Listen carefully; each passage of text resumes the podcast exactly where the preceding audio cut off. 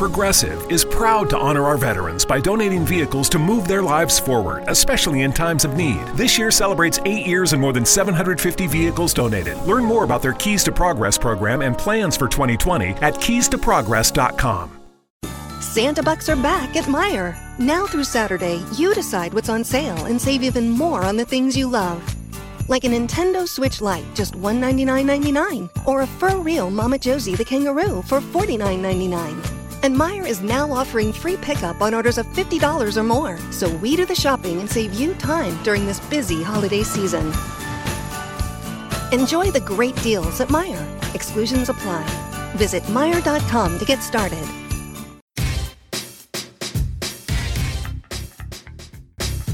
I'm Allie J. And I'm Crystal O. And welcome to Not Your Token Black Girl, where we recover from spreading black girl magic wherever we go.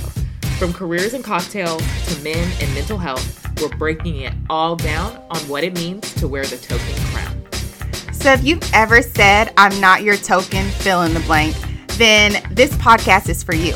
A fun and witty show that's a little bit shady, but 100% true. It's Saturday brunch combo with the girls in a quick 20 minutes. Now let's get started.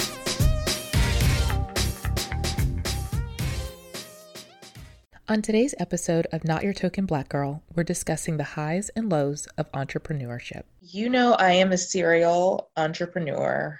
Yeah. I am on like my 30 millionth business. This is my second HR business. I had a dance studio. I've worked in my family's business. I won't get into the long list of businesses I've had, yeah. Built, sold, bombed, made successful, walked away. Like, I just think that's the life of an entrepreneur is a roller coaster. And I just feel like, in all honesty, your road has been, at least it seems to me, a lot smoother than mine. It hasn't. And I think that's why when we said we were going to talk about like the dark side of entrepreneurship, it's so important to talk about how the perception is that like, oh, your business is going so smooth. It looks so good. Like, 'cause you know, when I see you and we talk about stuff, I'm like, girl, it looks like you is killing the game. And you be like, I'm stressed. I'm so stressed. I'm sick of this. Like, you know what I'm saying? So it's like we look at each other's businesses and we look at the outside, but nobody ever talks about like, I'm crying a lot. Like I can tell you the beginning of the year, I was crying a lot because I was very stressed when Corona hit. A lot of my campaigns canceled, like clients were leaving. And even if it's not a year of Corona, like being an entrepreneur is stressful, you know? Yeah, it definitely is. Like I've said this a lot, like on my blog and on my IG, that I think as entrepreneurs, we have a responsibility to tell the whole truth. And so often, especially when we see the billionaires coming out of the tech industry, like Facebook and Snapchat, and, you know, you see all of these successful entrepreneurs, and in other areas as well, entrepreneurship is hot and trendy and cool, especially with millennials. And often we cast a spotlight on the glamorous side of it. So shiny. So often we don't shine enough of a spotlight on the struggle. And as close as you and I are, I don't know, you know, I haven't known all of your struggles with entrepreneurship, and you haven't known all of mine, but I will admit that it did throw me into very deep depression. And that was something that I really struggled with for a long time. The guilt of having depression directly tied to my life as an entrepreneur. But at the same time, it's almost like a drug. You either have you crave the adrenaline rush of entrepreneurship, but it can bring you crazy, crazy highs and bring you dangerously low. And I think for me, I had to come to a point to where I wasn't ashamed. Those close to me knew what I was going through, but I had to come to a realization that I am not doing anyone that follows my journey, anyone that's rooting me along, any service by just showing them the good side. if they signed up to go along with me on this journey, they needed to know holistically how I was doing. And when you are an entrepreneur, often that comes with carrying the burden of providing food and shelter for other people, your employees. And the type of leader I am, I care so deeply on a personal level about the people that I employ, that I took it personally when we didn't close deals, because I knew, okay, if we don't close more deals, that means layoffs or, you know, reduction in hours. And it really hit me hard because I wasn't able to look at them as a number on my, you know, payroll or my spreadsheets. I was looking at them as a person, as the family I would be impacting. So it is heavy. Oftentimes people glamorize it, but it is significant weight that comes with the job of an entrepreneur. Yeah. And, you know, I think it's important too, to throw out some of the stats, right? Like 20% of small businesses, over 20% fail within the first year. Right. So that, you know, as I start businesses, and I consider myself somewhat of a serial entrepreneur as well. This last venture that's lasted over the last 2.5 years, kind of, I was kind of pushed into starting a business for the last one, but the ones before, I can honestly say, and, you know, I'll be just upfront with it, I got bored, you know, and I think that's like one of the struggles with being an entrepreneur, right? Is like, there's a continuous grind and you have to be passionate. And a lot of people don't talk about that part of it either. That's another dark side. Like you struggle with having to employ people and controlling people's livelihood. I have opted to be a solopreneur. Like I have just like really, you know, I like working with other solopreneurs. That's my style of work where it's like, hey, let's partner and do mutually beneficial things where I don't control you. You have no control of me. Like I like to empower people to do their own thing, but let's work together to make money. Right. But my biggest thing has always been like, I have a billion ideas at all moments and I want to do every single one of the ideas. And so this, you know, the business that I do now, I've stuck to the longest. But the ones before that was the thing. I just got bored. That was the dark side, is like starting a business, you gotta keep trucking. Like, yeah, you raise a really good point that, you know, I'll take, for example, my staffing business. I blame it on COVID as to why that's, you know, tanked. But really that's a cop-out.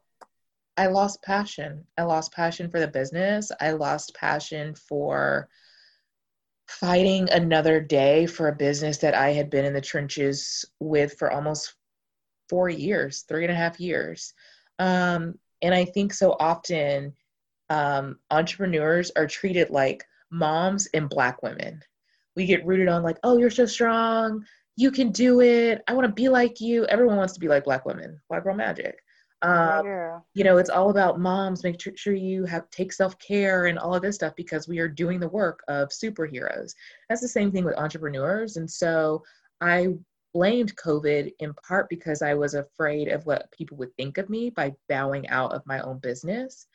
And that's still something that I wrestle with, because you've got to have passion coming out of your ears for the business you're doing, because most likely you won't be doing what you thought you would be doing. I started a staffing firm because I loved recruiting. I hardly recruited. I had a team that recruited. I had a team for business development. I was overseeing legal contracts and making sure payroll was running smoothly and managing operations and strategy and clients, and I was doing everything but what I loved. And I think that's why ultimately I was like you said, COVID is a blessing. I don't like what I'm doing because I'm not doing what I love, which is recruiting and growing recruiters into leaders, because I was too busy doing everything else. And that's the part about entrepreneurship is, you know, you start these businesses, you feel passionate about it, but you forget that there is a lot of logistics. Like, you know what I talked to you about today, the thing that happened with one of my influencers, like that's one of the downsides of working for yourself, is there's not a lot of there's really no one. I call Albert and I call one of my business partners, but like other than them, like when I feel those stresses or when something comes down, it comes on me. And yeah. It's, you know, it is a lot. It's really stressful. Like I definitely drank wine today, even though I said that I was working on not drinking as much wine until the weekend. I have there's a box wine that my girlfriend Kamika introduced me to. It's like 4 bottles of wine in a box that costs like maybe $20. That sounds really like what I drank in college. What is that? What's it called? Hold on. I'm going to find it and let you know. But tell me. You have to tell me it. Absolutely obsessed. Really? It is called Nighthawk Black. And Nighthawk I get the Black. Rich red wine blend. It stays fresh for 30 days. Sheesh. Get it. Change your life. Okay, I have to try it. I don't care what entrepreneurs say. We all have our vices. I have talked to entrepreneurs who have been 6 months in the game, 60 years in the game. Most of them have a drinking problem or a substance problem or something, because like you said, our brains are always working. I know you and I tossed out a wine idea. Yeah. T-shirts. Like, I know in college we were talking about opening a nail shop. You remember? Girl, we talked about so many things. Your mind is always, studios. Yes. Like, girl, I started doing so many things. I started making avocado pops. I done made wall fixtures. I became a designer. You know, I started building a tiny home on my property because I think that I am Chip and Joanna. Like the madness. But that is so indicative of an entrepreneur. Yeah. For people listening to this, if you don't have that entrepreneurial bug, no, for those of you that are listening that do have an entrepreneurial bug, you know exactly what the hell we're talking about. For those of you who don't have that bug, imagine your internet browser has like 50 million tabs open at all times. I can be grabbing my groceries and think, oh my gosh, I could open a grocery store that's just for the elderly and it will protect them from COVID. How long would it take me to get off the ground? Who are my contacts? Girl. Well, actually, maybe I don't want to do that. Maybe I want to. And then you get to calling and emailing. You're like, and my network is like, Crystal, not another one of your crazy ideas. Yeah. But what drives the madness is I just need to hit one crazy idea that sticks. Yeah. And I have set my family up for life, for generations. Yeah. You know, and you get highs, at least I do, when I have sold companies and I get that lump sum of money. I'm like, yes, like we can pay off our home. We can fund Aria's college fund. We are just sitting on this large amount of money. And then I do it again and again and again. And sometimes I bomb and sometimes I'm like, that was seriously lucrative. Thank you. But you keep grinding because you're like, it only takes one. Could it be me and Alex's wine idea? Could be. Could it be the grocery store? I don't know. Black Girl Magic is doing something magical. I've been buying that at the store religiously. Look, exactly. Yay. So I think that's the drug and addiction part. Like you're fueled by the highs and the lows, but what ultimately drives you, at least for me, is I just need one crazy idea to stick. Girl, who you telling? And to not get bored. I think that's the secret thing. Because like my business is fine, right? But it's these days where I'm like, oh, I want to do something else. Like I want to be like a ski instructor. You know, like my brain starts, I'm like, oh, I want to open a cheer gym. Like I haven't got to cheer in a long time. You know, it's like all these different ideas. So getting in there and like it can be a great idea, but we have to like stay consistent. And that's the part that people forget is it looks so glamorous because everybody shows the shiny parts. Like everybody's like, oh, I started a business. It's so great. But it's like, no, like it's a lot of work. Like the logistics take the fun out of it. Like it starts off so fun and then everything becomes like taxes and paying people and contracts and legalities and the possibility of being sued. It's like, there's so many things that go with it. And, you know, I forgot to bring up this stat before, but Black women are opening businesses at a higher rate. Absolutely. We are. Today, right? Like the most entrepreneurship, but are earning lower than every woman, like all women.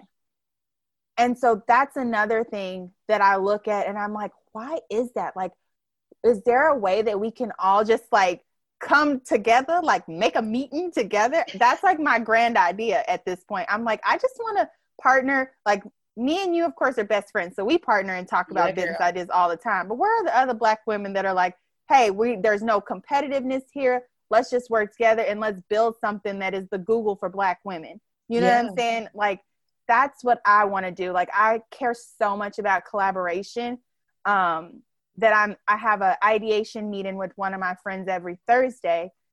I've worked with her in nonprofit, but now she owns a business. And I'm always just like, girl, what's our idea? Like, I got another friend. We can find another friend. Like, what are we doing? What are we doing to get to the next level? And together. I think Black women are opening businesses at the rate we are opening businesses because we got.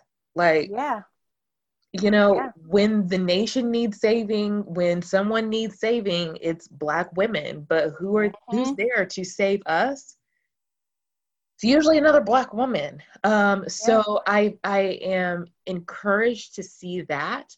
And I'm encouraged by the records we're breaking because it shows that we can go build someone else's dream or we can do it for ourselves to make sure that us and our children will always have what we need.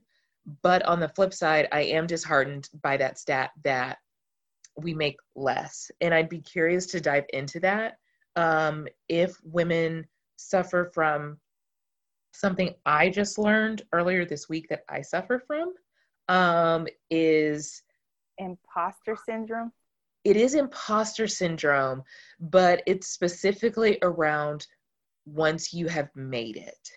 And I don't think I'll ever make it, but in my opinion, that's just the hustler in me. But I set out a goal when I first started my staffing agency and said, okay, when I make this amount of money, I would have made it. And I made it earlier this year. And now I'm like, do I deserve it? That's imposter syndrome. That's literally what it is. So, and I can see a little bit of imposter syndrome, but I feel like, I don't know, it's quantifiable. You know, imposter syndrome to me is qualitative. Like, am I good enough? Am I smart enough to be educating someone else? Putting numbers to this. I'm putting numbers on it. So it's very black and white. I set out to make $10. I made $12 in April. Mm-hmm. Why am I now saying, do you deserve it? Are you good enough? You know, so I'm wondering if in Black women not making enough, are they not demanding what they are worth when they're going in and negotiating contracts? Are they reinvesting what should be theirs and what's rightfully theirs back into the business so they're not taking home what they should be taking home? I'd be curious to break that fact or that stat down. Yeah. So one of the things that, the research says, I guess, is that Black women typically start companies that are low barrier to entry, like, hair salons or daycares, like that sort of thing. So they don't generate, I think they say the average of Black women are generating is under 30K, right? A year for their business. Like, and a lot of the times they're starting side hustles because they're supplemental, but they're still entrepreneurs, but they're like, those are their side hustles. So they're making less than 30K because they're starting these small side hustles and they don't have the capital, right? That's another reason. It's like Black women aren't getting the funds. A lot of times they're just using their own savings, their own resources. So that was another thing. And then I found this quote. I read this article, which I was so glad we were talking about this because I read this a couple weeks back and I went and found it, but this person said basically that, I'm trying to see if I can find it. The gist of it was that we're given very little, but we still make it happen. That was the gist of it. I'll have to post what the actual quote was, but that's the reason, right? I think that's the reason behind it is that we are starting with very little. Like, we don't always have the resources the people ahead of us a lot of the times, or like our parents or parents' parents or whatever haven't started companies or been entrepreneurs, so we don't have that guidance. Yeah. Which that's maybe not our case, but a lot of women that are starting, yeah, that's their case. And so, and then going to funding and having credit issues is another thing that Black women and really the Black community are struggling with. It says that men, middle-aged men, are entrepreneurs that start businesses that are likely to stand the test of time or have longevity. Like, that was what the stat said, even though Black women are creating more businesses at this point. So I thought that was interesting. And I'm going to put all these like out there so we make sure we validate these, but yeah. Well, I would say, you know,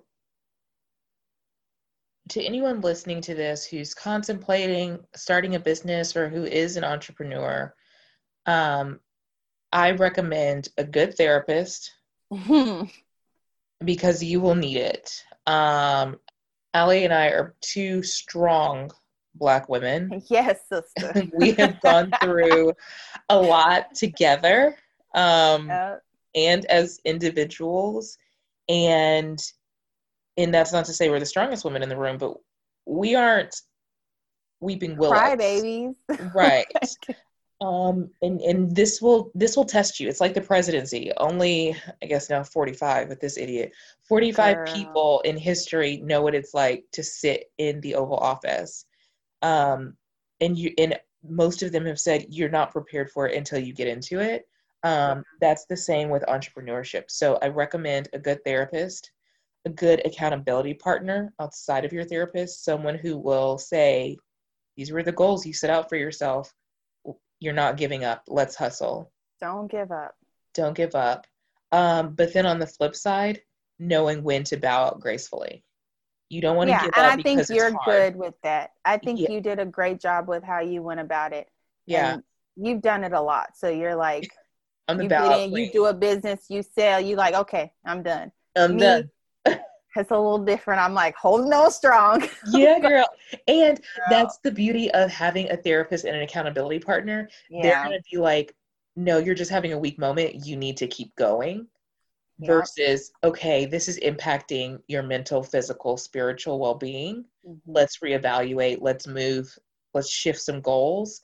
And then if it is chipping away at your humanity and who you are as a person, then let's talk about an exit strategy.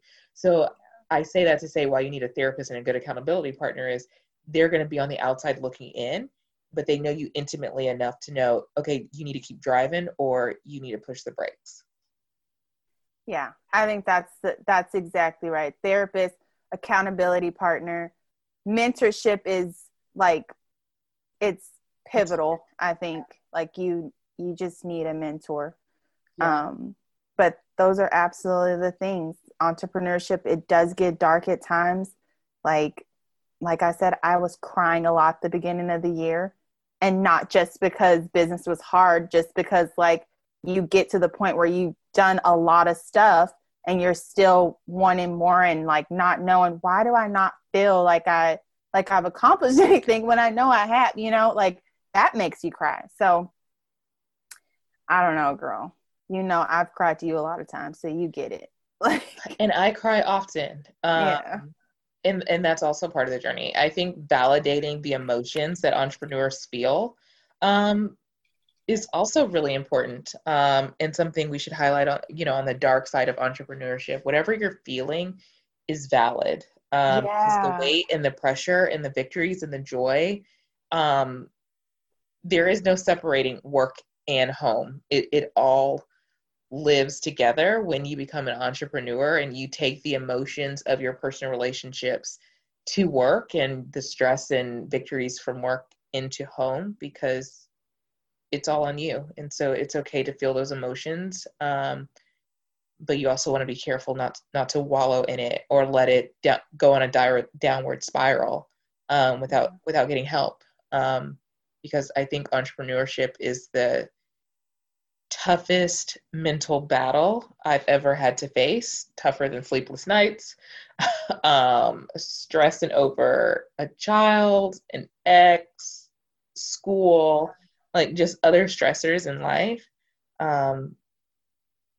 Entrepreneurship. No, it's a lot. It's a lot. But I know it's also because you had so many employees, so it's like you're thinking of that. I know. That's why I'm saying, that's why I've always been so hesitant to hire people. And I'm like, let's just be partners. Like, you can start your own business and basically work with me. Like, yeah. Because I'm always scared to have too much of an effect on other people's livelihood. Right. Yeah. And that's because I know for myself, that was my big thing. I don't want someone to have that much control on my livelihood. Yeah. So, you know, I know when we talked about it, that was your biggest stressor. You were like, I care about my people. Yeah. But the way that I think it's important to note how you bowed out of that and how you've done that in the past. Like, yeah. So before I just sold it, I gave my teams, ample notice. And I'm an incredibly transparent leader. I let them know, look, this is where we're heading with this organization. It's for sale. You know, I of course want to work out where your employment continues with the new owners, but you know, nothing is guaranteed until the ink is dry. Sometimes that worked out, sometimes it didn't. But this last time, I helped everyone land a new job or ensured or made sure that everyone landed on their feet, before saying, the end, scene, curtain drop.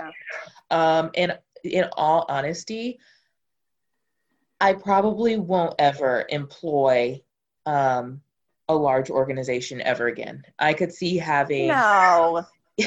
Yes. I could... Don't say that, because I'm going to need you to hire the people for my organization. Okay, I will help hire people for your organization, but in regards to me having another big organization... It just weighs too heavily on me, and it has, you'll hear often like leaders and executives talk about your emotional IQ and, you know, yes. How you handle stressors, and it's just in my DNA. I care too much, and that is both a good thing and my Achilles heel. Yeah. I can't, that's even when problem. When I have fired people and I knew they deserved to be fired, it was an easier conversation to be had, but I still felt bad because I left the conversation thinking, are they going to eat tonight? Are they going to eat next week? Where is their rent going to come? And it's been so bad that I have even paid someone's rent who I had to fire. Granted, girl, you giving out rent checks. And I will never do it again. It was this one time. But he touched me he touched my heart. I should say he didn't touch me. Let me just clarify that. He touched my heart.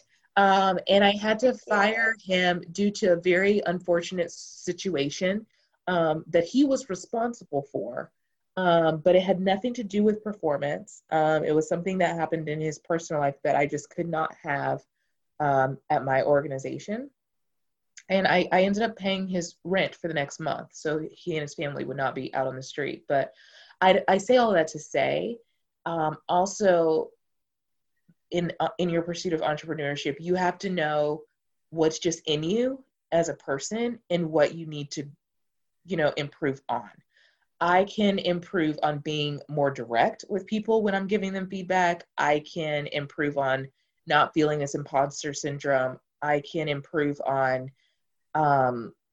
you know, sometimes I become a little too casual with the people I lead because I want to establish rapport. Those are things I can work on, but it's just in me to care, and I'm never going to be able to turn that off. So to protect myself and my mental sanity, it's just best that I not employ a large workforce. And so I can have, say, onesies, twosies, but will it... I feel like two is good. Two is good, right? But will it ever grow to 30, 40, 50 people again? No, I don't see that. I feel like using this mic is so trash. Your mic is fine. Girl, I just got so stressed about it, and I was listening, but I'm like, ooh, this mic is trash. Your mic is coming through loud and clear. Hopefully our listeners can hear you loud and clear. I hope they can hear me. Sheesh. They can hear you, girl. They can hear you. But you know what I was going to say, too? Like a large organization, you just have to have people in place to manage it. And I think I think my company hasn't gotten to that point to where I've ever wanted to like have that many people that I'm managing. Like I'm just one of those people, like I think I do good at everything. So I just want to do everything. And like, that's also my problem. I've learned how to code for myself. Okay. Like, because I don't trust people coding my websites.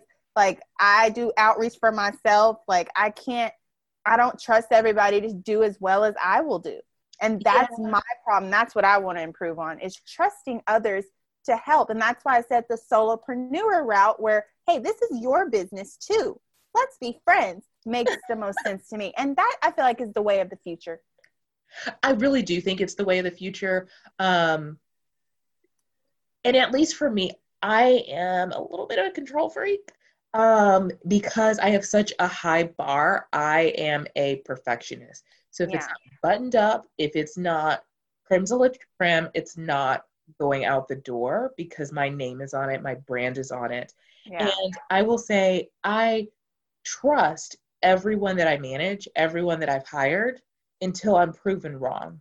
I trust, but I'm cautious. Yeah. I want to look it over. I want to make sure that this has the crystal level. And there are some people that I've employed, like Brianna, our incredible communications manager, who handles multiple brands for me. Trust her completely. I don't need to look over what she's doing. She might send me something, but she's always had my trust from day one. But along the way, she earned the Crystal, you can chill level. Brianna, stop it. I don't have to put her shoulder. Hell yeah, she's clutch. Get she you really a solid communications manager like Brianna, and your life will never be the same. Yeah. Like, anyways, don't come poach our communications manager. But anyways, this is such a good conversation. I hope it was enlightening to those of you who aren't entrepreneurs, to give you insight into our crazy world, and I hope it was encouraging to those of you who are entrepreneurs and are maybe getting a side hustle off the ground or have a full-blown organization like Allie and me. So hit us up on IG and let's keep the conversation going. We'll talk to you next week. This is Allie J. And I'm TheCrystalOh. And that's it for this week. Be sure to tune in next Sunday at 12 p.m. Central for another episode of Not Your Token Black Girl. And also be sure to subscribe to our podcast on Apple Podcasts, Spotify, or Google. And follow me at basicalliee on Instagram. Follow me on Instagram and Twitter at TheCrystalOh. Let's say you just bought a house. Bad news is you're one step closer to becoming your parents. You'll proudly mow the lawn. Ask if anybody noticed you mowed the lawn. Tell people to stay off the lawn. Compare it to your neighbor's lawn. And complain about having to mow the lawn again. Good news is, it's easy to bundle home and auto through Progressive and save on your car insurance, which, of course, will go right into the lawn. Progressive Casualty Insurance Company, affiliates, and other insurers. Discount not available in all states or situations. What can give you a competitive edge in today's red-hot housing market? Rocket can. That's because Rocket Mortgage can give you a verified approval. It could help your offer stand out. Rocket Technology provides a rock-solid verification of your income, assets, and credit, giving sellers greater confidence in you. Go to rocketmortgage.com or call us today at 833-8-ROCKET. A verified approval is based on an underwriter's analysis of your individual financial information, appraisal, and title report. Call for cost information and conditions. Equal housing lender licensed in all 50 states and MLS ConsumerAccess.org number 3030.